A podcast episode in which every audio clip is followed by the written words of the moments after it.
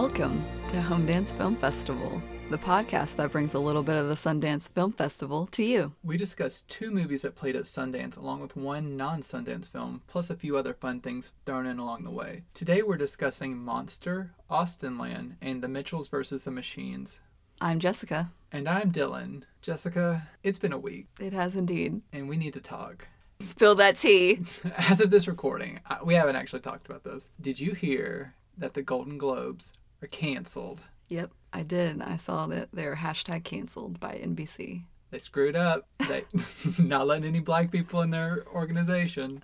Yep. I mean, I know it's only for a year uh, as of right now until they, they get their house in order and get their ranks, get some more people of color, and I saw that Netflix canceled them before NBC, actually. yeah, they were like, no, we're not going to let any of our people interact with you. We're not going to put forth the effort, even though everyone has known that it's been a corrupt organization for years because it's only about 80 people deciding this big award show that has a bigger place in award season than it probably should. Mm-hmm. It's been a bad year for the Golden Globes, and it's finally the chickens have come home to roost. I don't know if this is real or not, but I saw that Tom Cruise is giving back his Golden Globes. I have also seen those headlines, but I have not delved into yeah, it. not But sure if it's real. I, a lot of celebrities are calling them out. Did you see that Scarlett Johansson, before they had gotten canceled, she was calling on people not to interact with them because she's been suffering sexist questions from them for years. Yeah. Because if you've paid attention to any of the Hollywood Foreign Press actual members, they ask the most ridiculous things a lot of times. And even on Oscar night, there was a whole controversy where one of the reporters, she claims she didn't, but she obviously did confuse Daniel Kaluuya with Leslie Odom Jr. and basically asked I think I might have heard about that. How it was being directed by Regina King. Yeah, I did see that. I did see that. And the only thing good thing to come out of that situation is that gif of Daniel Kaluuya just realizing what's going on and just kind of his eyes bugging out. Yeah. I didn't see I didn't watch it with sound. I just saw a clip of him being like, "What?" yeah, it's awkward because she kind of tries to bumble her way through it and justify what she's saying. She's like, you know, this. And he's, of course, a gentleman and doesn't slam her. And Yeah. he tries to answer a question that kind of relates. But everyone on Twitter, of course, dogpiled on her. and probably for good reason because Yeah. you need to get your facts straight. Yeah. But I will be sad to not have the Golden Globes to watch next year, but also it's for a good reason because they need to reform. But the Golden Globes are always good for some wacko, crazy winners, so I enjoy that and just their randomness of like Sia's music getting nominated for a bunch of awards this year and having the internet meltdown. So I appreciate the train wreck aspect of it and whenever they have good hosts like Tina and Amy. It's a ballsy move, but hopefully in the end, the organization will be able to be better. Just be better. hmm Moving on to other topics, there were a few things from this week that I wanted to discuss with you. We watched these things together, but you don't know. All, I haven't told you all of my true feelings on these things yet. Um, the first thing I wanted to talk about is the 1937 film History is Made at Night by Frank Borzage, which stars Jean Arthur, Charles Boyer, and Colin Clive. And I know you weren't as big of a fan of this movie. No. I really love this movie. it's about an American woman who's married to this jerk, Well, the jerk store called. They're running out of you. wealthy individual who's like a ship magnet, and she asked for a divorce and he's like nah not playing that. And he tries to frame her for being uh, unfaithful in a hotel room so she cannot actually achieve her divorce. But she is saved from the situation by this frenchman and their relationship i was really charmed by it because he originally poses as a kidnapper to get her out of the situation and the movie it's a very mishmash of genres. So what i really love about it is that it's a very romantic movie i was just very charmed by the the relationship between the two leads and i realized this afterwards i felt similar to a movie that you also did not like as much as me which is mr smith goes to washington and i realized the common link was jean arthur because i really loved her in that as well I really like that movie though. but you didn't like her relationship with him as much as I did. It was as rushed and unbelievable. Yeah. That movie is way better than this one. Okay. I mean, it is, but I still really love this movie. I thought it was really nice and one of the better romantic movies from quote unquote golden age of Hollywood that I've seen. Building on our conversation from a week or two ago about WandaVision, we finally finished the HBO series Mrs. Fletcher, which also stars Kathryn Hahn. And if you enjoyed Kathryn Hahn in WandaVision, I would highly recommend Mrs. Fletcher because it is pretty excellent and she is great in it. It's a very interesting show about a woman. Becoming comfortable with being herself, Yeah. with herself, Yeah. And and accepting that she has sexual needs as well, and that's okay. yeah, finding out new aspects about herself, finding out what she actually likes. And then there's other subplots with her son that's also equally compelling about him finding his way at college and realizing that just because He's the worst. he is the worst. Just because you're popular in high school doesn't mean you can transition that into college and you have to kind of grow up. So that's a quick plug for Mrs. Fletcher on HBO. So, Jessica, with that being said, shall we Sundance? We shall.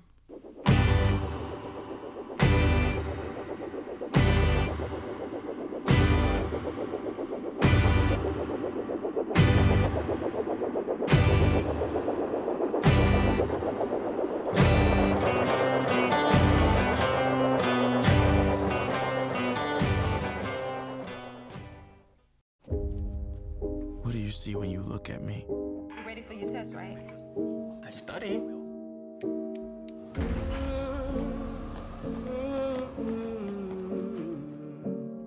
Boy, Images can tell a story. You have the opportunity here to move people. artist. We came forward, running backwards. Hey, yo, pull up. Outsider. Get my good side. Hold up. You got me?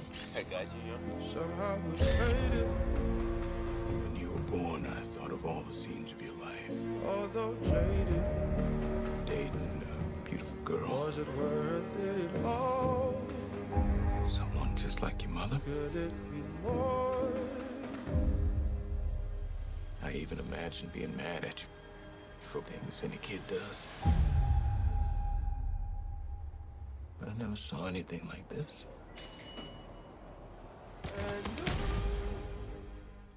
Monster premiered at the 2018 Sundance Film Festival as a part of the U.S. Dramatic Competition. It is directed by Anthony Mandler and stars Kelvin Harrison Jr., Jennifer Ehle, Tim Blake Nelson, Nas, ASAP Rocky, John David Washington, Jennifer Hudson, and Jeffrey Wright. Monster is what the prosecutor calls 17 year old honor student and aspiring filmmaker Steve Harmon. Charged with felony murder for a crime he says he did not commit, the film follows his dramatic journey through a complex legal battle that could leave him spending the rest of his life in prison. So, as I mentioned, this movie premiered at the 2018 Sundance Film Festival, which was actually the first Sundance that we were able to attend together. And at the time, I was pretty interested in the movie, but we didn't get to make time to see it at the festival. So I kept waiting for it to come out, and then I kind of forgot about it for a long time until finally, after three years, Netflix announced that they had acquired it, and now we finally got to see it. And is it worth the wait? Eh, not entirely. The reason I was anticipating this movie so much from a modern perspective is I love Kelvin Harrison Jr. I've been super impressed with him in Waves and Luce. Waves was my favorite film of 2019. So I was super stoked to see him in another starring role in that kind of vein. But the movie itself, it kind of makes sense why it was not picked up for several years and just kind of sat on the shelf. It's good, not great. I wouldn't say it's a bad movie, but it's just kind of once you reach the end, you're like, okay, you just want to see what happens to him. But I think the way that the film goes about telling this story and what happens to Steve isn't done in the most engaging and involving way. Yeah, I think Kelvin's performance is probably the best thing about it. And I agree, it's not as engaging. It's not, I didn't find it as interesting as some other courtroom dramas that I've seen. Yeah, I like the way that that the movie is trying to engage with perceptions of race and how that impacts people. Racial profiling. Yeah. But the interesting thing is, the same year at Sundance in 2018, there was also a movie with Kelvin Harrison Jr. and John David Washington mm-hmm. called Monsters and Men, Yeah. which dealt kind of with the same issues, which I thought was Yeah, better. It was more about police though instead of the justice system. True. But yeah, I like that one better. Yeah. So it's interesting that that was a very concentrated group of people hovering around the same topics. Mm. But that one came out and was a lot better. Yeah. Did we see that one at Belcourt? We did. Yeah. I definitely don't think that this movie is the worst movie ever to deal with the subject. I just wish that it was a little bit better. And I definitely felt badly for Kelvin's character and frustrated for him. I just think maybe it's another case of where the movie is just kind of surface level a lot of times and it's not it's not gritty enough for me or something. I realize what they're what they're showing, like what they're showcasing, which needs to be showcased, but I just think there could have been a better way. Yeah, I definitely agree with you. I had a similar issue with it being not kind of gritty enough for me. I think one of my big issues with it is even though we're cinephiles and we both love the art of movie making, the fact that this character was an aspiring filmmaker almost worked to a detriment to this movie. It introduced very interesting kind of parallel thinking to films such as Rashomon, but then he viewed his situation more so as a movie. Yeah, he was kind of outside of the situation. Yeah, I think the narration was A weakness. yeah, it's a definite weakness for me because in addition to it not being gritty enough, it was really blunt in a way that left little room for nuance. Yeah. But there were some really more subtle moments I liked. One of my favorite moments in the movie, it was very uncomfortable because you know he's in prison with all these quote unquote actual hardened criminals. There's a scene where his mother, played by Jennifer Hudson, goes to visit him and makes him recite passages from the Bible Yeah. along with her as he's surrounded by people that he has to be in there with after she leaves. So it's kind of making him look soft and when he doesn't need to show weakness. It was done better in The Night of, but just mm. Riz's character having to, Man, that was a good show. yeah, it was great. But is his evolution of having to go from a gentle kid to a hardened criminal. This movie mm. didn't delve into that, Yeah. but it echoed that in my mind. Yeah, I felt uncomfortable as well because I had the same thoughts of what are these guys going to think. But then there's also like in other movies and shows where they kind of respect that stuff, like religion mm. and their moms. Yeah. So It's your mom. yeah, they might be more understanding. I got uncomfortable whenever she was like, "Here, take this Bible," and then I thought, "I don't think you can do that." And the guard was like, "No, you can't give them books." And I was like, "Okay." Yeah. the well-meaning mom who has to go into like a, a prison setting. Yeah, like she, it's like she came in with, "Here, I baked a cake for you. You can have that." They're like, "No, you, What the hell you you cannot do that." Yeah, it always makes me super uncomfortable. They just want to act like everything's normal and they want to take care of their kid even though they're not in the same house with them anymore. You're like, give me a hug. Like, no, once again, you cannot touch. but some of these shows that we watch, it seems like there's different rules for like each prison. Because I'm like, oh, they definitely can't touch, and then they'll be like hugging and stuff, and I'm Yeah. like, what the? Okay. I think it just has to do with the story, how they can relate and exposition and all that. Whoa, whoa, whoa, whoa, whoa, Jessica. are you telling me that all of these shows and movies we watch are not 100% accurate? Surprisingly, I don't think they are. I just learned this a couple years ago. Get out of here. this is the only way I know anything about the justice system, so I don't think I could be a lawyer now. Yeah, I've gotten all of my education from Drop Dead Diva. Oh my goodness. So, I've watched I watched seven seasons of The Good Wife, so I was pretty much ready to go.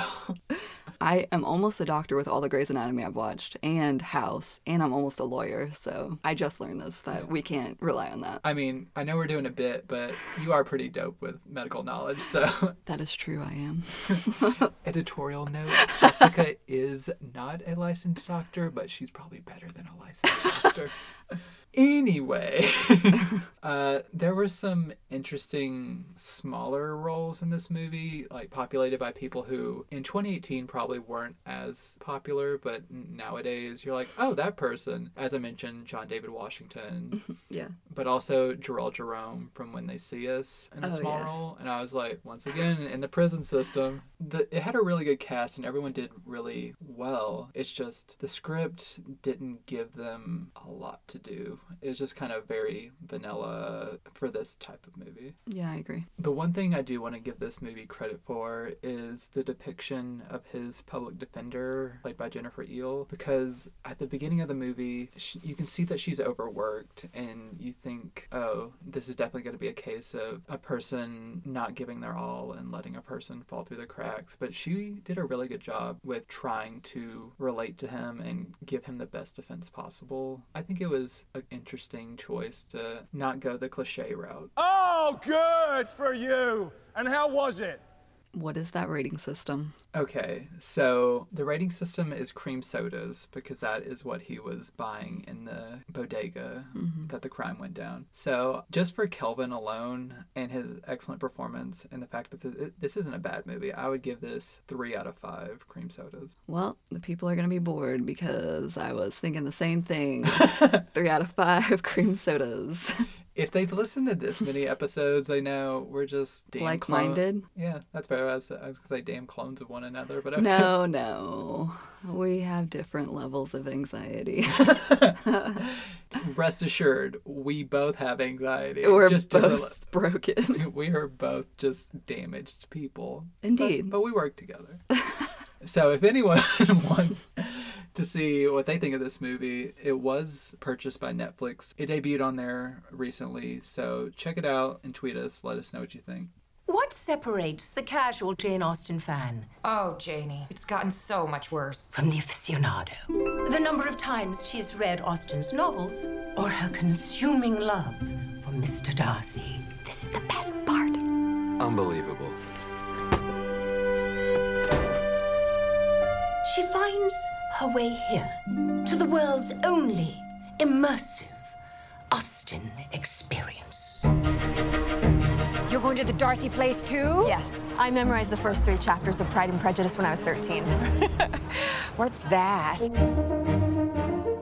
Austenland premiered at Sundance in 2013. It was written by Jerusha Hess and Shannon Hale and directed by Jerusha Hess. It stars Keri Russell, J.J. Field, Jennifer Coolidge, and Bret McKenzie. Jane Hayes, played by Keri Russell, is obsessed with the 1995 film adaptation of Pride and Prejudice starring Colin Firth. She spends most of her time fantasizing about the character of Mr. Darcy. After having abysmal luck finding a man that lives up to the hype of Colin Firth's Mr. Darcy, she scrapes together all the money she has and sets off for Austenland, a British themed resort where guests immerse themselves in a romantic fantasy that rivals the work of Jane Austen herself. Jane Hayes soon finds that sometimes fantasies should just remain fantasies. I was very excited for this movie and it disappointed me. I was really looking forward to it because of Keri Russell and just having the vibe of it being funny and charming, but it, it just wasn't that for me. I found it boring and I didn't really care about the characters. I like Keri Russell, she's probably the best part of the movie Definitely. but the whole movie is just uninteresting for me. And I guess I'm ashamed to admit that I haven't read any Jane Austen books. I tried whenever I was a teen. I couldn't get into it. And I've only seen a few of the film adaptations. So I don't really think Jane Austen is for me. There were probably a lot of parallels to her work within this movie that I just didn't pick up because I've never read the books. So, oh well. But I like um, Becoming Jane, but that's about Jane Austen herself. And then I like the Jane Austen book club, but that's not a film adaptation of her work. It has things in it that I probably miss. You like stuff around Jane Austen. Yeah,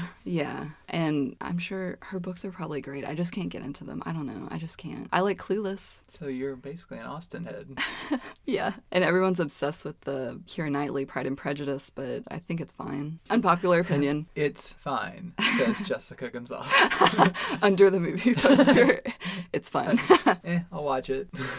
yeah, I was also similarly excited for it for the same reasons. The movie, like I said, it wasn't great. It started off very slow. and it started off on a sour note for me because just seeing the great Keri Russell deign to have to go on all of these dates with all these disgusting men who were just, I was just like, no, girl, you're better than this. That's kind of like a trope, though. Yeah, but Having goobers. it's just so ridiculous because this woman, she's not insane or Yeah, like. she's not like a crazy cat lady, but they're like, ew, you like Mr. Darcy and Pride and Prejudice. Yeah, I mean, it's just basically the woman has standards mm-hmm. and she just doesn't want to have to date trolls. So yeah, and that's fine. that's fine. Don't give up your likes just because some dude doesn't like it. Yeah. I mean, I get what the movie was doing, and it just wasn't doing it super well or like in the most entertaining fashion. I do think it picked up more towards the end of the movie. I was a little bit more entertained. But even then, the person who I thought I wanted to be the love interest at the end, I did not want to be the love Yeah. interest. And the person who was the love interest, I was like, oh, all right. Yeah, I, she didn't really have any chemistry with any of them. So, like you said, whenever she was given comedic stuff to do, such as her piano scene where she mucks about with modern music, Yeah. really made me laugh. I like whenever she's able to do little snarky bits because she's really good at that. Yeah, but the movie didn't really give her a lot. Her character Did not do anything. It was yeah, she was kind of bland. Yeah.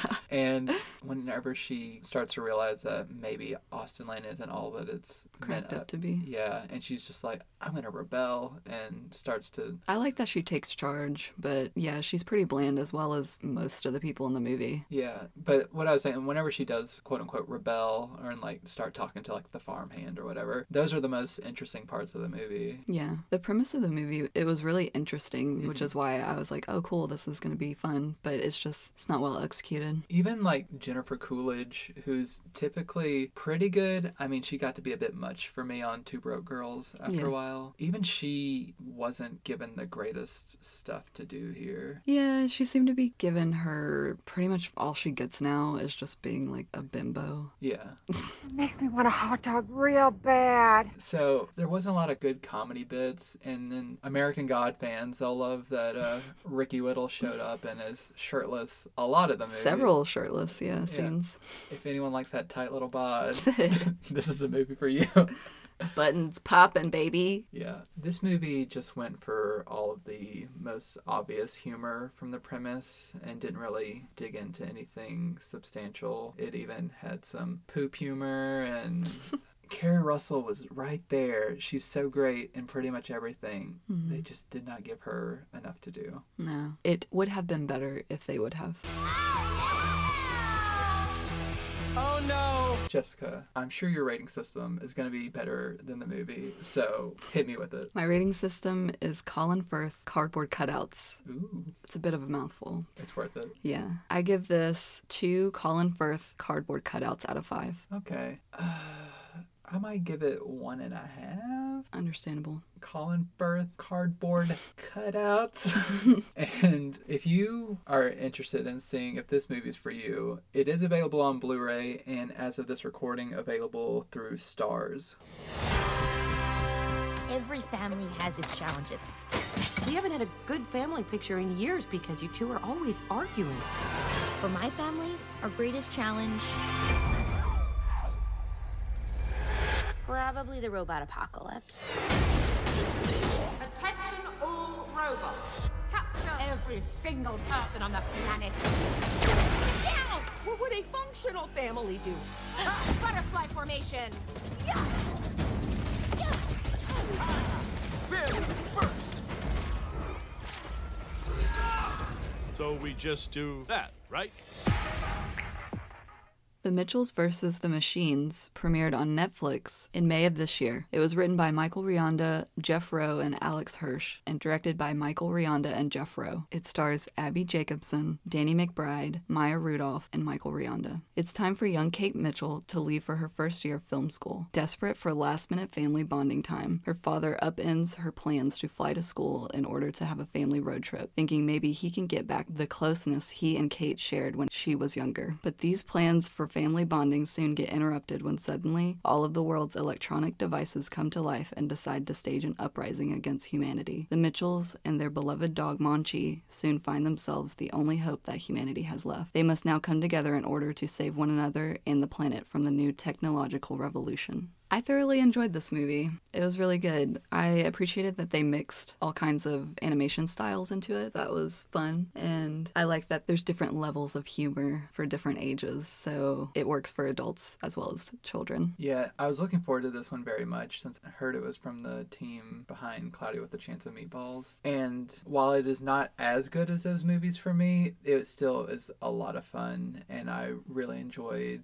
the message behind the movie and just the amount amount of laughs it gave me. hmm I like uh, the clever, funny bits that they have in there, like their ideas, just kind of weird humor. It, it makes me laugh. Yeah, and the animation style is a lot of fun too. I know that type of full on assault of the senses probably won't work for everyone, but Yeah. it worked for me. It just kind of random bits of 2D and like doodle animation just popping up and thought Mhm. bubbles and actual pictures. yeah, screaming animals. Yeah, and yeah, YouTube clips. Yeah. It also makes me think of Fooly Cooly, the anime. yeah. They do that with their manga. Like they'll switch to the manga drawings and then back to the show animation. So I like shows and movies that do that. Yeah, it's very frenetic and crazy, but I'm right there with it. it I keep up with it and Yeah. it keeps me awake. So Yeah, and I love all the colors too. It's really colorful. And even with the animation, that's just like the 3D, like the digital that they're using. Mhm. There's texture to everyone's faces. It's not just super clean. Mhm. So you can tell that people are older or they look more haggard or whatever. You can see like facial hair coming up, and that's cool. I like that. The details. It seems like Sony Animation is kind of the redheaded stepchild of the animation world. They had to sell this to Netflix because of COVID. Not all of their movies are home runs, but they do put out some really good stuff, and this is proof of that. Yeah. That their teams can be just as talented as some of the more traditional Disney and Yeah. It seems like Sony, they have not grosser, but you know, like darker humor than Pixar would, you know? yeah,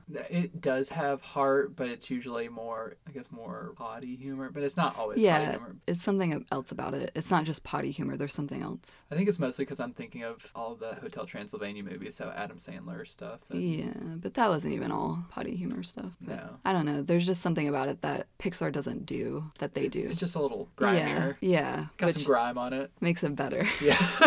They also seem to have a lot more music involved, especially like modern pop hits Mm-hmm. and radio hits, which I enjoy. And one of the featured songs that they use that's like a thing between the Kate and her dad. Oh, yeah. Um, I just remembering whenever that came out as a song, like an actual song, and just like the memories associated around it, just that time of my life and everything. And then the scene that they're using it for over and over, and then towards like the climax, it got me a lot. Oh. It made me tear up and got me in the in the heart. Yeah, I'm right there with you. But the scene that surprisingly made me start to tear up, they used about 30 seconds of this song, but there was a Sigur Rós song Oh, yeah. at the very end. They didn't even get to the singing part, but Yeah. just hearing the notes is so programmed inside me. And I was just like, dear God. yeah.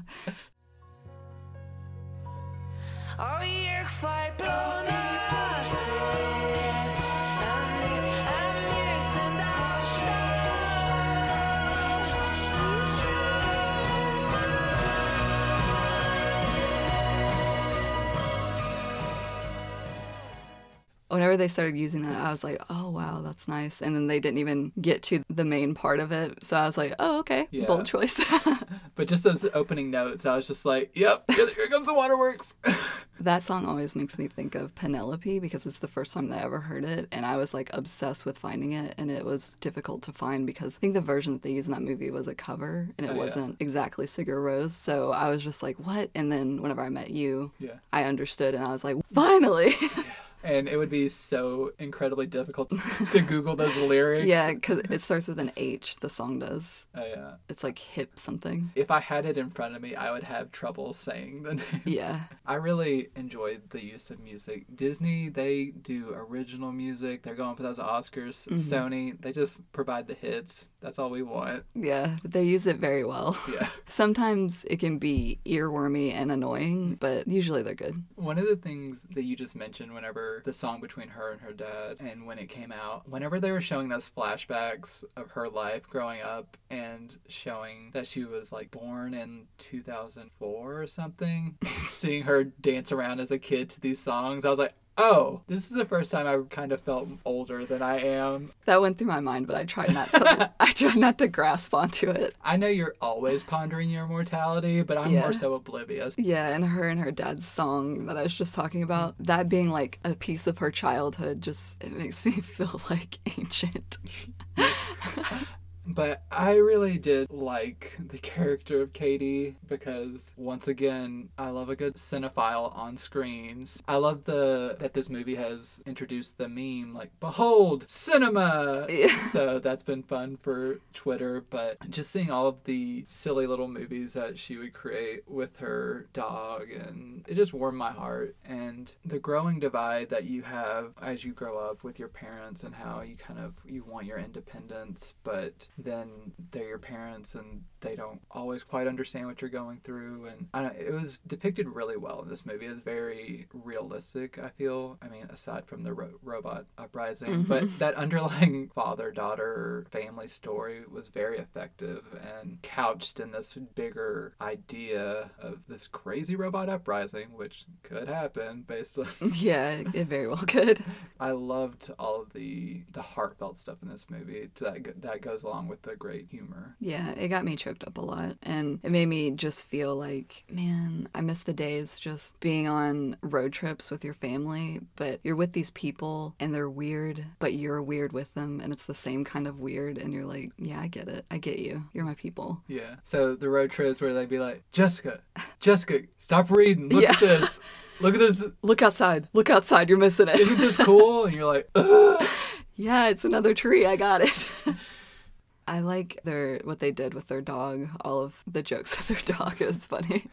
I love that their dog was cross-eyed. Yeah, well, it wasn't it wasn't cross-eyed. It went out the other way, so it was like to the edges instead of looking at his nose. Oh, true. Well, So- his eyes were not straight. Yeah, I don't know the the word for looking the other way. Yeah. I also like the robots that befriended them. Mhm. they were funny. Their personalities and everything. I like that. Yeah, played by uh, Beck Bennett and Fred Armisen. hmm Fred has the perfect robot voice. I mean, he has the perfect voice for most things, Yeah. but his just gentle little lilt that he has. Yeah, and Beck was a good robot too. I mean, I recognize both of their voices immediately, but Beck's is good for robot machine kind Yeah. of calming voice. and also when he's trying to be more intimidating, like, I am a robot. Yeah. but you will never make it. as far as voice work is concerned, I have to give props to Danny McBride, who plays the father, Rick. This seems like a very different type of role for him because he's usually very outrageous and Yeah. insane, but he's very toned down in this role. And of course, he can't let off a string of expletives like he normally does. But even just in his vocal performance, he's very toned down for large portions of the movie until the action ramps up. And I was quite impressed by him because I don't think of Danny McBride as restrained. Yeah, I agree. I liked his his voice work in the movie. He was a good dad. He sounded very caring, mm-hmm. and he was also funny. And then one of my favorite scenes in the film is whenever they go on their Dawn of the Dead esque trip through the mall, and there's a uh, a mini robot uprising that they had to contend with that Yeah. led to a lot of moments that had me laughing out loud. Yeah, that was a good part. Yeah. So let's just say there's some jokes involving robot vacuum cleaners, of which we just recently acquired. Yeah, we named it Gary. yes, it's great. but there's some jokes in there about them that had me dying. So that was Ow, ow, ow. Like you said before, I thought the story was very good and it was interesting, and I think that they did it well. Yeah, this movie, it didn't have to be as heartfelt and thoughtful as it was, but I'm glad that it, it did everything that it did so well. And also, one other thing I want to point out that I think was a nice touch they didn't make a big deal about it, as they shouldn't, but just the subtle LGBTQ undercurrent love story Mhm. with Katie. It's not made a big thing that, like, she's gay, but it's there if you pay attention. And one final thing. I know I keep saying Okay, one more thing. okay. As I said, I almost teared up with the certain songs in the music, but also uh, I guess this movie is just tapping into some stuff. I was getting feelings during the end credits whenever they were showing all the actual family photos from all of the cast and crew. That's like the perfect note to end on. I felt. I like whenever movies show actual photos of people. It's always nice. My girl rocks. My girl does not rock. Jessica, please hit me with that dope rating system. My rating system is dog cops. Ooh. And I give this movie four and a half dog cops out of five. Nice. So my rating system, I think I'm going with evil Furbies. And I think I would need to give this one four out of five evil Furbies because I think it could have been paced just a little bit better, but it's still a really great movie. Agreed. If you want to watch this, as noted, this is on Netflix.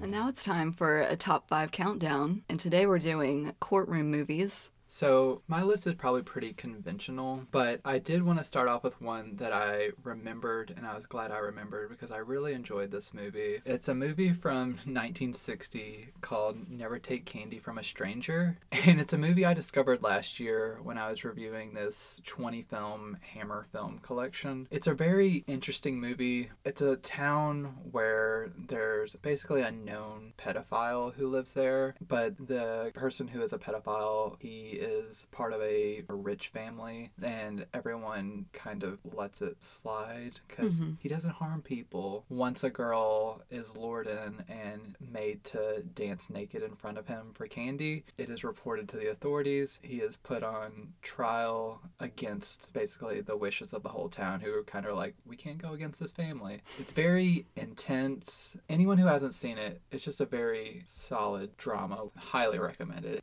My number five is I Am Sam because I really, really liked that movie and I still really enjoy it. I've seen it recently again and I like everyone in it and it also encouraged my love for the Beatles at the time, my budding relationship with the Beatles whenever I first saw it because it came out whenever I was 11. Uh, I haven't seen I Am Sam in a long time, so I couldn't put that one on my list. But one that I could put on my list at number four would have to be Primal Fear from 1996. I watched that for the second time in my life last year with you, and it's a pretty great movie. I think a lot of the strength comes from the ending, but even throughout, it keeps you in suspense, and it pretty much introduced us to Edward Norton and his magnificent talent. Think what you will about Edward Norton, but we're fans in this household. but it's a very strong thriller. My number four is On the Basis of Sex. I thoroughly enjoyed that movie. I mean, it's just about one case in RBG's career, but I found it very nice and compelling, and I liked the acting talent involved, except for Armie Hammer. he soiled the movie for me Oh no.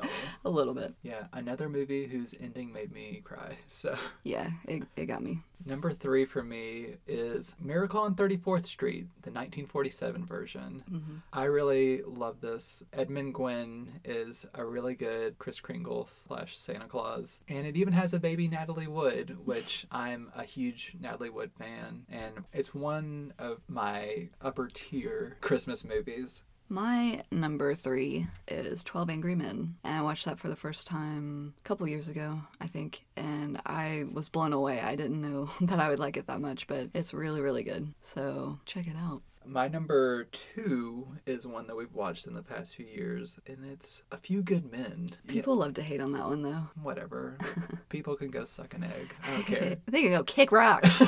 it's a good Tom Cruise performance. It's a great Jack Nicholson performance. Everyone's on point there. It's Aaron Sorkin writing, which if Aaron Sorkin can do anything, it's freaking write the crap out of a movie. hmm My number two is Erin Brockovich. I really, really like this movie. And Julia Roberts is fantastic in it. And the story is really interesting. And I just thoroughly enjoy it. Mm, good old Steven Soderbergh. My number one is My Cousin Vinny, which I know are one of our three listeners, my friend Ish. He'll appreciate this pick. Uh, it's not only a really funny movie, but it also has a lot of heart and good dramatic moments as well. It's a very well rounded movie. Well, my number one, as you have already guessed, I'm sure, is Legally Blonde because it is perfection the entire way through. And Reese Witherspoon is phenomenal. And the writing, everything, chef's kiss, brilliance. I love it. Mm-hmm. It's amazing. Question Never gets old. Okay. Is it your favorite Reese Witherspoon performance? Um, it's probably top three for me, but I'd have to look at her work again. Now it's time for honorable mentions. My honorable mentions are Liar Liar, Primal Fear, Miracle on 34th Street, Double Jeopardy, and Inherit the Wind. My honorable mentions would be pretty much your entire list, and I was also going to mention Inherit the Wind. I will give a shout out to a movie I think's underrated, Gifted with Chris Evans. Hmm. I think that's nice. And we recently, probably like a month ago, we watched A Time to Kill, Mhm. and I really like that movie. And I guess one final movie. If I remembered this movie well enough, I probably would have included it. But I remember really loving The Insider, and I would like to rewatch that again soon with you. I love a good courtroom movie. Case closed.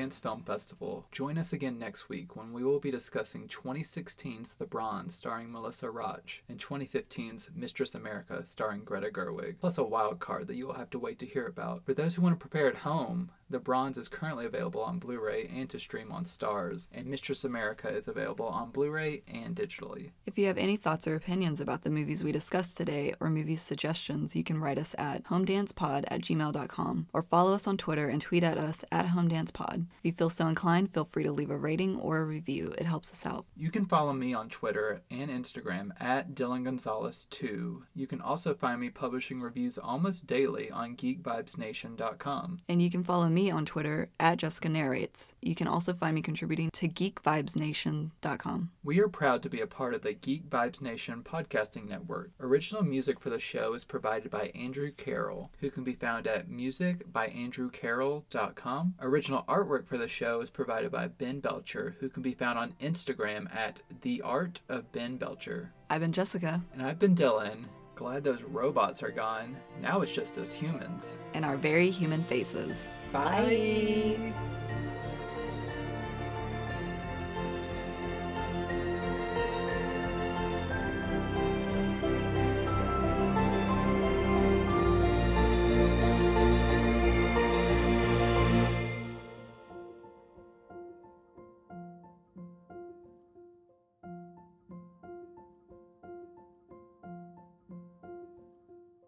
Gucci.